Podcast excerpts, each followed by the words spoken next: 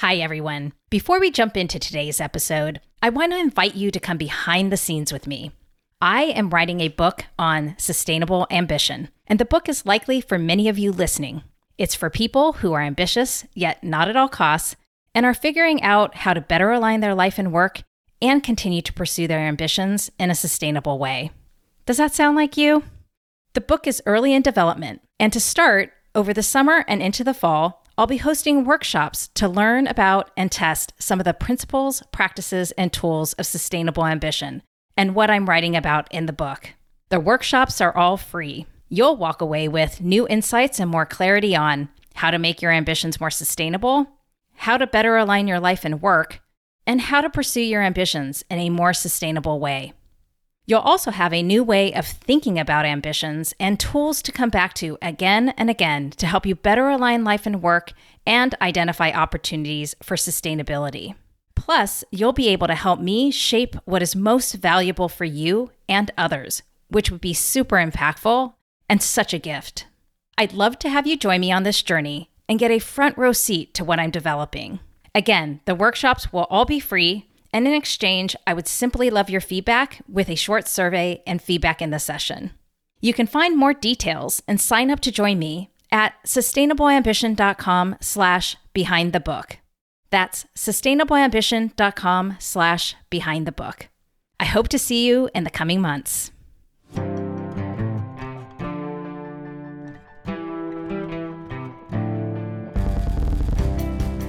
What can we learn about sustainable ambition from amazing women who are changing the world?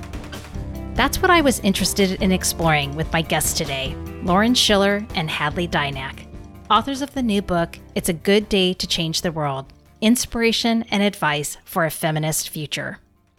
First off, many of us are looking to do meaningful, motivating work. This book provides both inspiration through the stories of these amazing women and shows you the way to make change through the framework that Lauren and Hadley offer. From my view, the women in the book are champions of sustainable ambition. They are ambitious and they know they need to sustain themselves to keep progressing their work. And that's what Lauren and Hadley pull through in the book, accompanied by amazing illustrations by Rosie Petrie. The book really is beautiful all around the topic, the stories, and the illustrations. I think it's an inspiration for us all. Now, a minor note on this episode apologies in advance that we had a bit of technical difficulties, so the sound is a little off. But I hope you will enjoy this important conversation nonetheless. So let's hear more about these women and their stories from Lauren Schiller and Hadley Dynak, and hear how we can all step into making a difference, because it really is a good day to change the world. Welcome both to the show. Thanks for having us. Wonderful to be here. Before we dig in talking about the book, let me formally introduce you both. Lauren Schiller is an award winning interviewer and the creator of numerous podcasts and radio shows, including Inflection Point, about how women rise up, build power, and lead change, which inspired the book we're going to discuss. Hadley Dynak is an activist, nonprofit leader, and creative producer. She teamed up with Lauren on Inflection Point in 2019 to build partnerships and design opportunities for listeners to take action on the issues shared by the incredible women featured on the show. I just find the book so inspiring on many levels. I really could ask you something about every page uh, and every story, but we only have so much time, as you know. So I do want to come, Lauren, to you in terms of if you could tell us a little bit more about Inflection Point and then what really led to um, you then translating that into the book? I was looking around at what was happening across the United States in terms of the growth of equality for women and the slow pace of it and wanting to understand what does it take for women to build power and lead change and i was seeing that there were all these women's conferences popping up and all these women's spaces were popping up and we were hearing that hey, there are more CEOs that are women now than there ever have been before. There's evidence that when women lead companies, they're more profitable. Um, but at the same time, I was also seeing that the wage gap still existed. Um, there was sexual harassment and assault still existed. You know, we've been making progress in spite of these persistent barriers. And so I wanted to talk with women about how they did it, how they made change, how they progressed in their own careers, and what happens when women are in charge. So I pitched the idea to my local public radio station, KALW, and they liked the idea. There was really nothing else like it on their station, certainly. There's definitely not a nationally syndicated show at that time, although there were um, a few shows around the country on single stations who were touching on this topic. And I decided that that's what I wanted to do, and they agreed that I could do a pilot. So I, I recorded a few interviews with several different women and mostly entrepreneurs at this time and they aired them and they got listener feedback and you know it was sort of like you know holding holding on tight to hear what the public would have to say about this these conversations. The idea was conversations with women changing the status quo. So the feedback was positive and the station manager said hey if you want to keep making them we will keep airing them and I said, that's great because I already have 12 interviews lined up and I'm ready to start coming to the studio every Friday. And so I started a weekly one hour show on KALW. And because I had the podcast background, and at that time it was now 2015, podcasting had really started uh, bubbling up as a thing that people actually listen to. And so created the podcast as well, and then started getting other stations around the country to pick it up. And, and they did. And that ran for how long? Like, when did you stop doing the show? And then how did that translate into the book? So the show ran from 2015 to the heart of the pandemic in 2020. And I like to say that it was bookended by Hillary Clinton almost becoming president, so that our country's almost seeing its first woman president, to our country seeing uh, its first female vice president and woman of color in that role. So when the pandemic hit, it became very challenging to record interviews. And at that point, I was already 200 interviews in. And I knew that the content that the, that it contained was still still number one super relevant and number two i wanted it to be super accessible so in order to preserve it if you will i um, connected with wgbh American Archive for Public Broadcasting and asked them if they'd like to put it into their archive in the Library of Congress. And they listened to episodes and agreed that it was a good fit and it belonged there. So that was the first thing I did. And then the second thing I did was ask Hadley if she'd like to write a book with me so that we could capture these amazing insights and tools that we'd heard from these women, especially as Hadley joined, we were focusing, we were, had moved from entrepreneurs really much more into the activism space because as you recall, Hillary Clinton did not become president, and all of those barriers for women that we were already facing seemed to become um, much more present and persistent and a little bit nerve wracking and, and scary in some ways. So we wanted to have something that would give us hope and create a sense of optimism and that we actually had some agency over our future.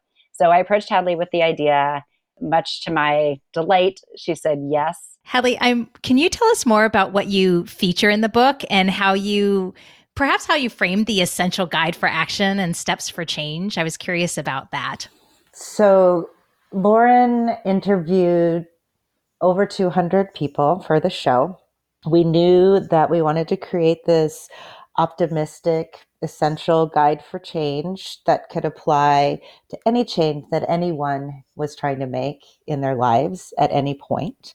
We wanted to make it accessible, so organizing that content into a framework made a lot of sense.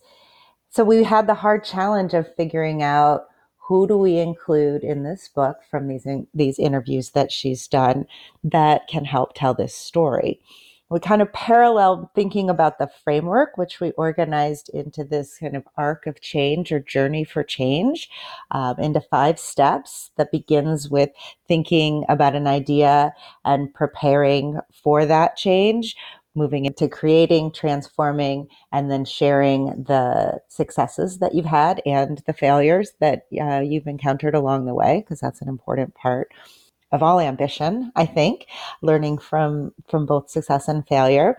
So we landed with 30. We have six stories uh, per chapter, and each of those stories has a little bit of first person narrative about a, a particular story or challenge or incident that, that they've encountered in their own journey. And then their tools to, to make change as well as their advice to keep going and sustain themselves and everyone else along the way in, in a variety of different strategies and, and bits of advice. This probably is why I found it so inspirational. I do innovation work, and in that work, it's common practice to look for what are called kind of like extreme users, in quotes, I will say. And I feel like those extreme users really provide inspiration for possible solutions. And I see these change makers that you feature as kind of extreme users, if you will, uh, representing sustainable ambition. So, I see them as these women who are really ambitious for making change in the world and yet also know that they need to sustain themselves. Or at least that's certainly what you pulled forward in the book and, and represented. So, Lauren, I, I was curious, why do you find these women so inspiring and why do you think we should find inspiration in their stories? These women are inspiring because they are taking on seemingly intractable problems and figuring out ways to solve them. And they're figuring out ways to solve them in a way that is collaborative, um, that taps into knowledge that already exists.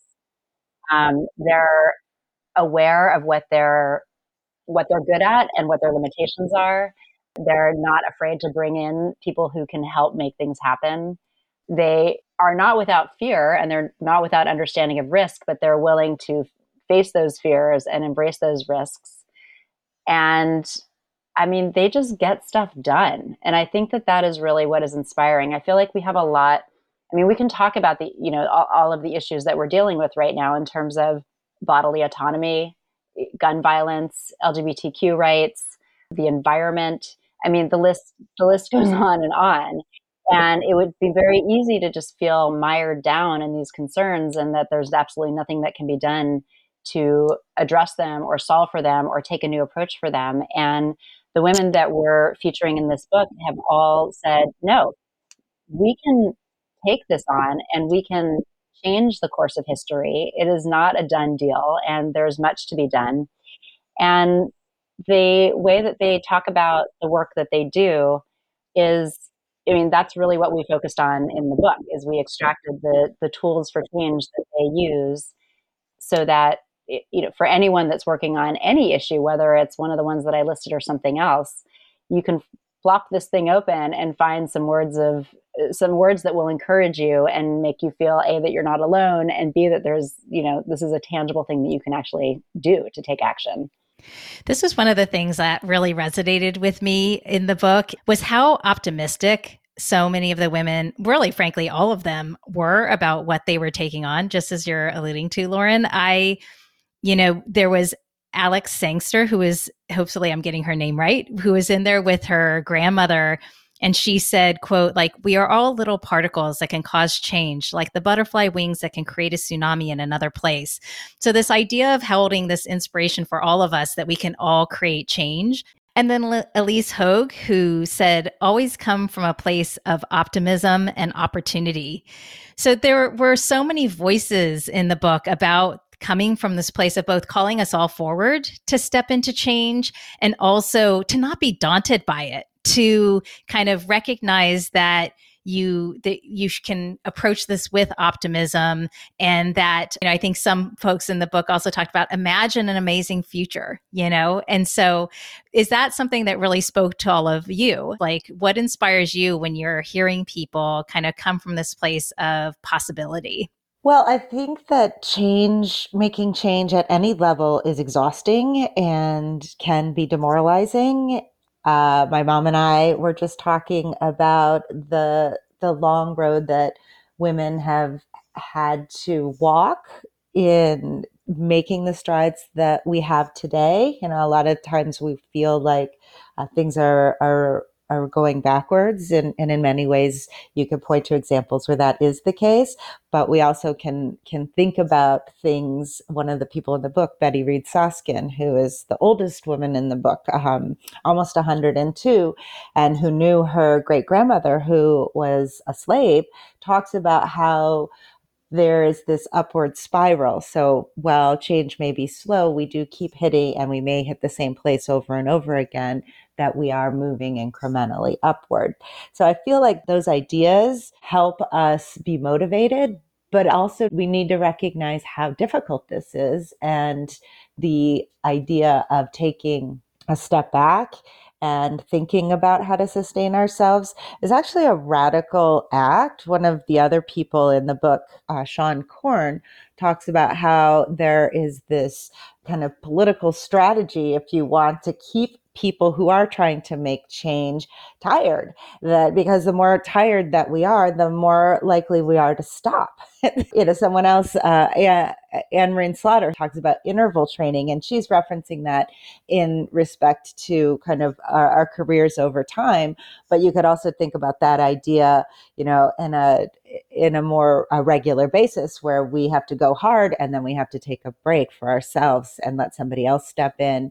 And then we also when we have the opportunity and the privilege need to look at those around us and think wow they're going really hard. How can i step in and give them a break so that they can uh, sustain their work moving forward. This is one of the aspects that I really appreciated about the book and you know was the fact that you guys pulled forward this sustaining aspect and how important that component is.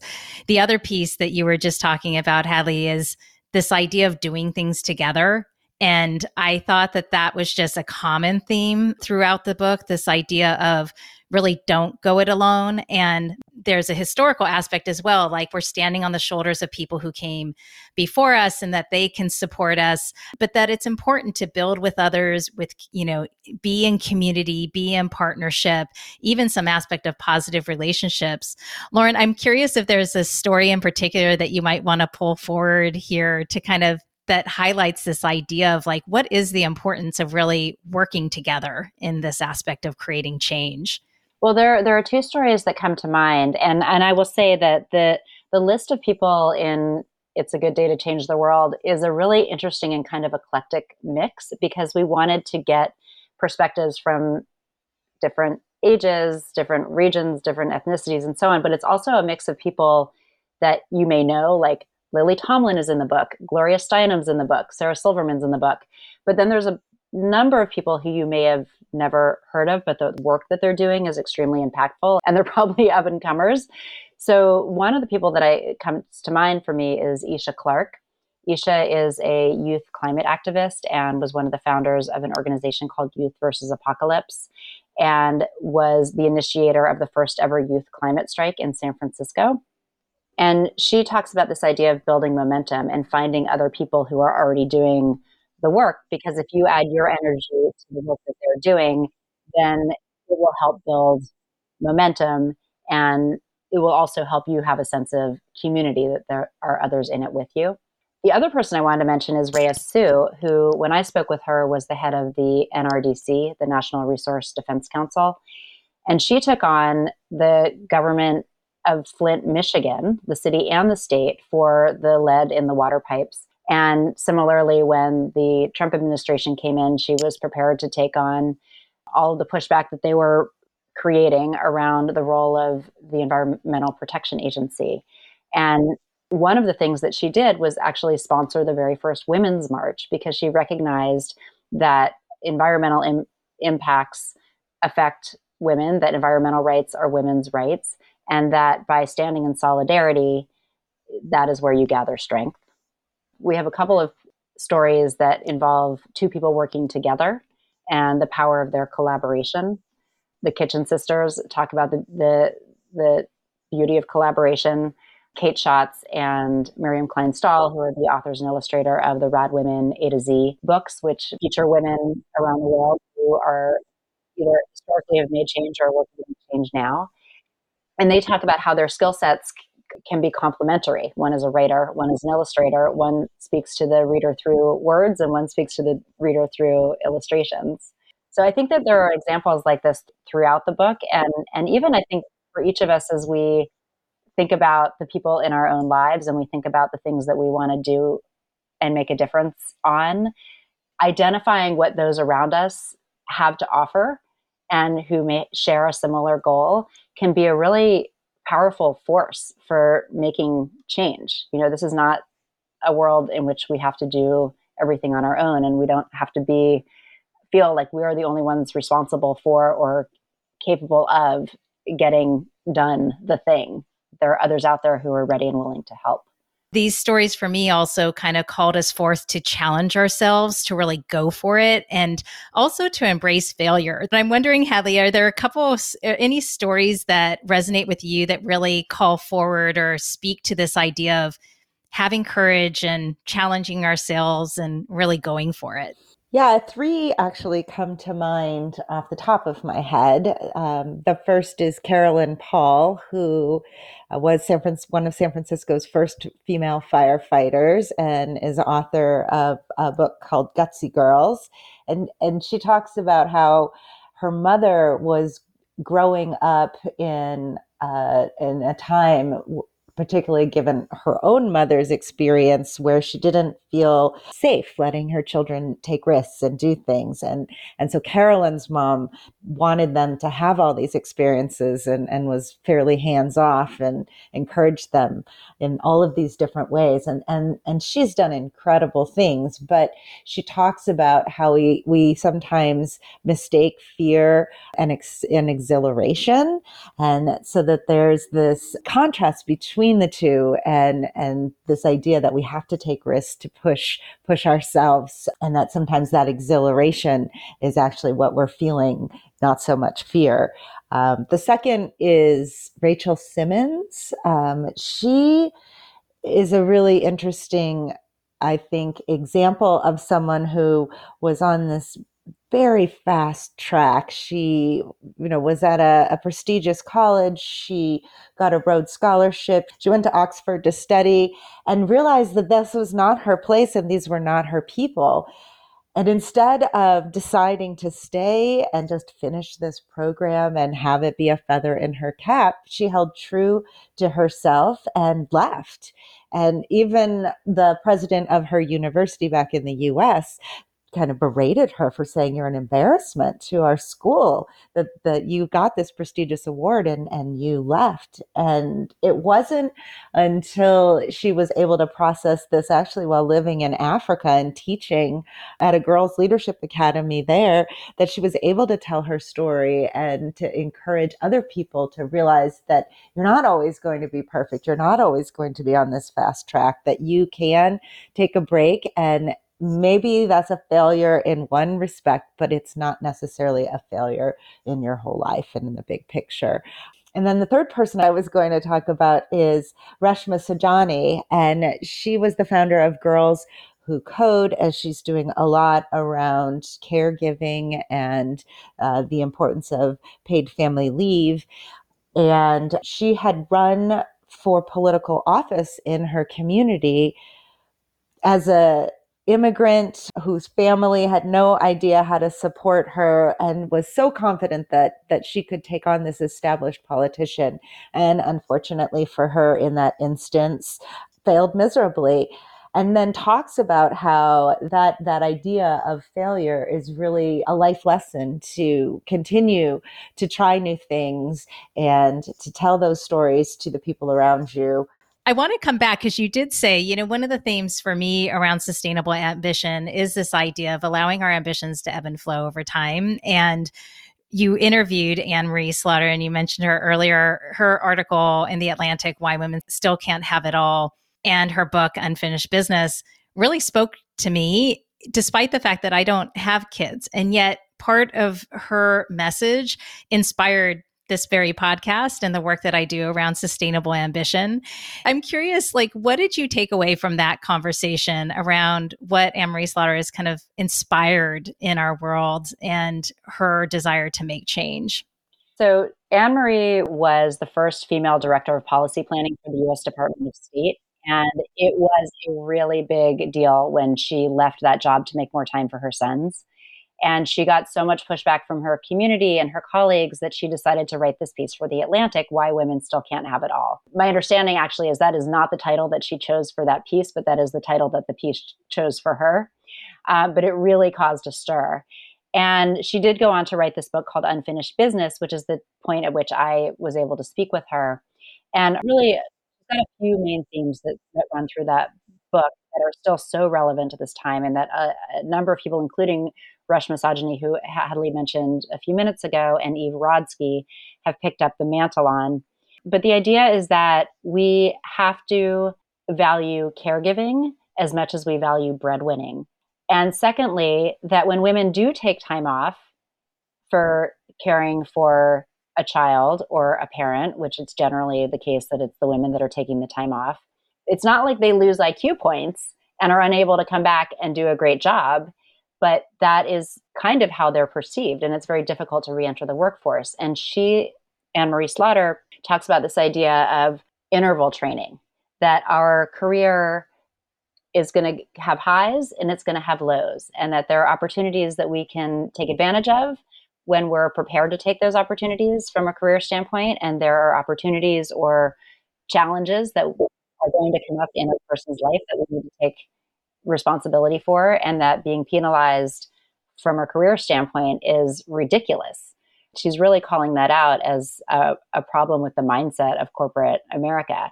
Now, she wrote this book before the pandemic, before Zoom, before companies were starting to realize that can actually get done when not everyone is in the office at the same time. But it really does go beyond that. It's about taking time completely off from work so that you can focus on your family. So I, she was a she was a major catalyst to the conversation that still goes on today. I wanted to come back to the sustaining aspect of this, and I'm curious if Hadley, for you and also for you, Lauren, are there any sustaining practices that you've embraced from what these women inspired and what they shared with you? Well, I will say that Favianna Rodriguez, who is one of my favorite stories, although my favorites change regularly, it depends on my mood, I guess, and, and what issues I'm thinking about on any given day.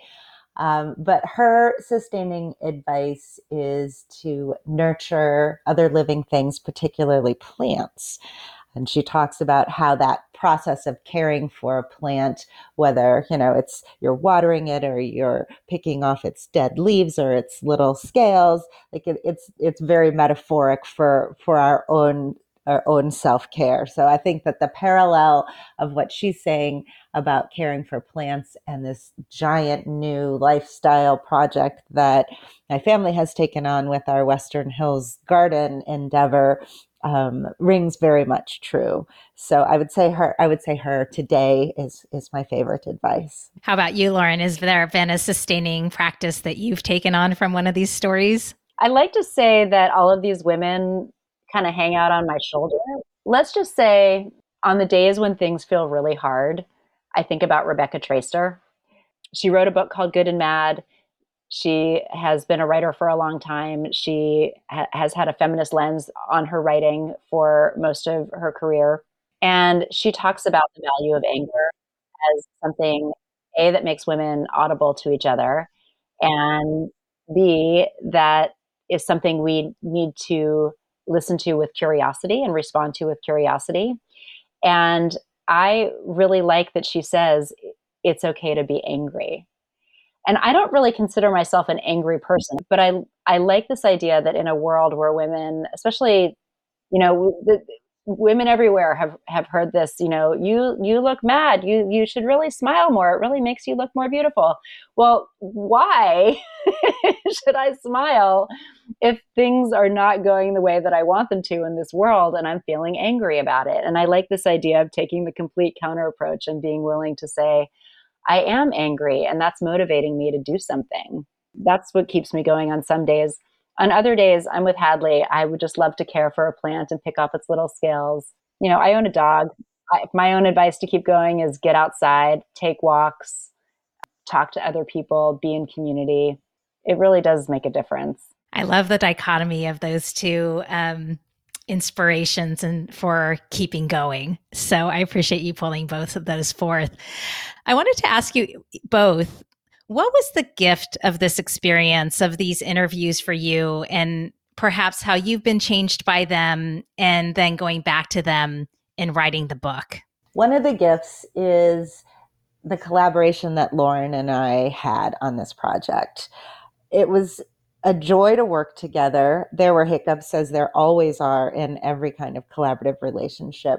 But we really, even though we come from different kind of professional backgrounds, with Lauren being more on the corporate side and me being more on the social justice, nonprofit activism side, we hold a lot of the same ideas as core. And yet we could push each other when we needed to on different um, ideas. So that was one of the main joys was to have us working collaboratively to do justice as best we could to the incredible wisdom that the women in the book offer. I agree with Hadley that we're working together and creating something that is tangible and accessible and easy to use out of an enormous library of work was incredibly gratifying. And having built a friendship on top of the creation of this beautiful product was also another gift that hopefully will, will last forever as as will this book. Um, but we had never created a book before and we had to learn a lot along the way. And i would say that not only has my mindset been transformed by the women that i have spoken with and my ability to proclaim myself as a proud feminist, but I also now feel like when there's an unknown, there's a goal at the end of it, that it really is possible to treat every day as an education and to have an open mind about how something's going to go and learn if it doesn't go the way you think it's going to go and figure out how to do it better the next time and just keep kind of pushing through that process. I mean, we learned how to make a book and we learned how to do it together. And I think that that you know, I never went to business school, but I feel like I got a really great education doing this. Well, and it also sounds like you sustained your effort against it as well by working together. And that's, you know, comes full circle to one of the themes that you learned from talking to all these women. Yeah, at the beginning, one of the the mantras that we had or one of the rituals that we had at the beginning was to ask ourselves at the end of each one of our work sessions, did we have a good time? Did we mm. have fun? Do we want to do this again? So we said yes, obviously. I would be remiss if I didn't talk for a second about another joy that I have in making this book. First of all, that joy is a critical part of what we see as a feminist future, that um, you know, an equal, just, and joyful world is how we define that. And I believe that joy is essential. Rosie Petrie, our illustrator, was able to approach these profiles that she did, these illustrative profiles, with such joy. Her color palette is vibrant and exciting. And it really, I think, when you talk about how you feel optimistic when you open it, I attribute a lot of that to the design and the layout and the look and feel of the book uh, Rosie just knocked it out of the park. And the metaphor that she uses, because a lot of her work in her fine art is weaving and quilting. And, and so the lines, drawings, once you have the book, you will see represent all of these different layers that each one of us has and that shares our similarities as well as our uniqueness. I wholeheartedly agree with that. It is beautiful. I do want to ask, and maybe Hadley, I'll start with you. What is your ambition for the book and impact the impact you hope it has in the world? I really hope that that the book is something that people think is beautiful and practical and useful, that it's something when you own it, which if you don't and you're listening, you should, um, that you pick up time and time again whenever you're thinking about some aspect of change you're trying to make. Because I really feel like on every page, you know, as you said at the beginning, Kathy, that there is there's there's insight and wisdom that can apply in lots of different circumstances. So I guess that's my first thing. And the second thing that I'll say is, you know, given that we are, you know, thinking of this book as uh, having a long tail, if you will, as having a long lifespan and, its usefulness stretches, that, um, you know, we're, we're trying to build up partnerships and think about ways that this could, this book could be used for organizations or for teams as a gift, as inspiration, as a guide, any of those things. Wonderful. And Lauren, to close things, what's a final takeaway or guidance on making change in the world that you'd love to leave our listeners with?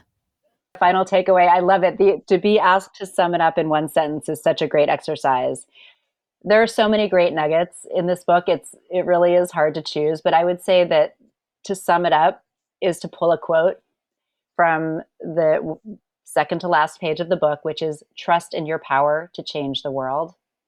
I think we all have it in us, and I think that it's all doable. And I think that the way that we've structured this book with five steps is a great way to think about how to approach any problem. And you break it down into bite sized pieces and you take on what you can take on when you can take it on. And little by little, progress will get made big progress will get made and when then you when you then multiply that exponentially by everyone else who is also doing the same thing it really does make a difference in the world so lauren where can people learn more about the book it's a good day to change the world is available at your local bookstore and you can also find it online on bookshop.org or on Amazon. But all of it is pulled together at it'sagoodDayBook.com. Thank you for writing this book and bringing it into the world to contribute to that motion and that movement and to that tsunami that is building in the world of change and making the world better again, I think it's a beautiful gift for all of us. And I hope everyone does go out and get a copy of it to bring into their homes and into their world. Thank you both for being on with me. I really appreciate it. Thanks, Kathy. Thank you so much. This was fun.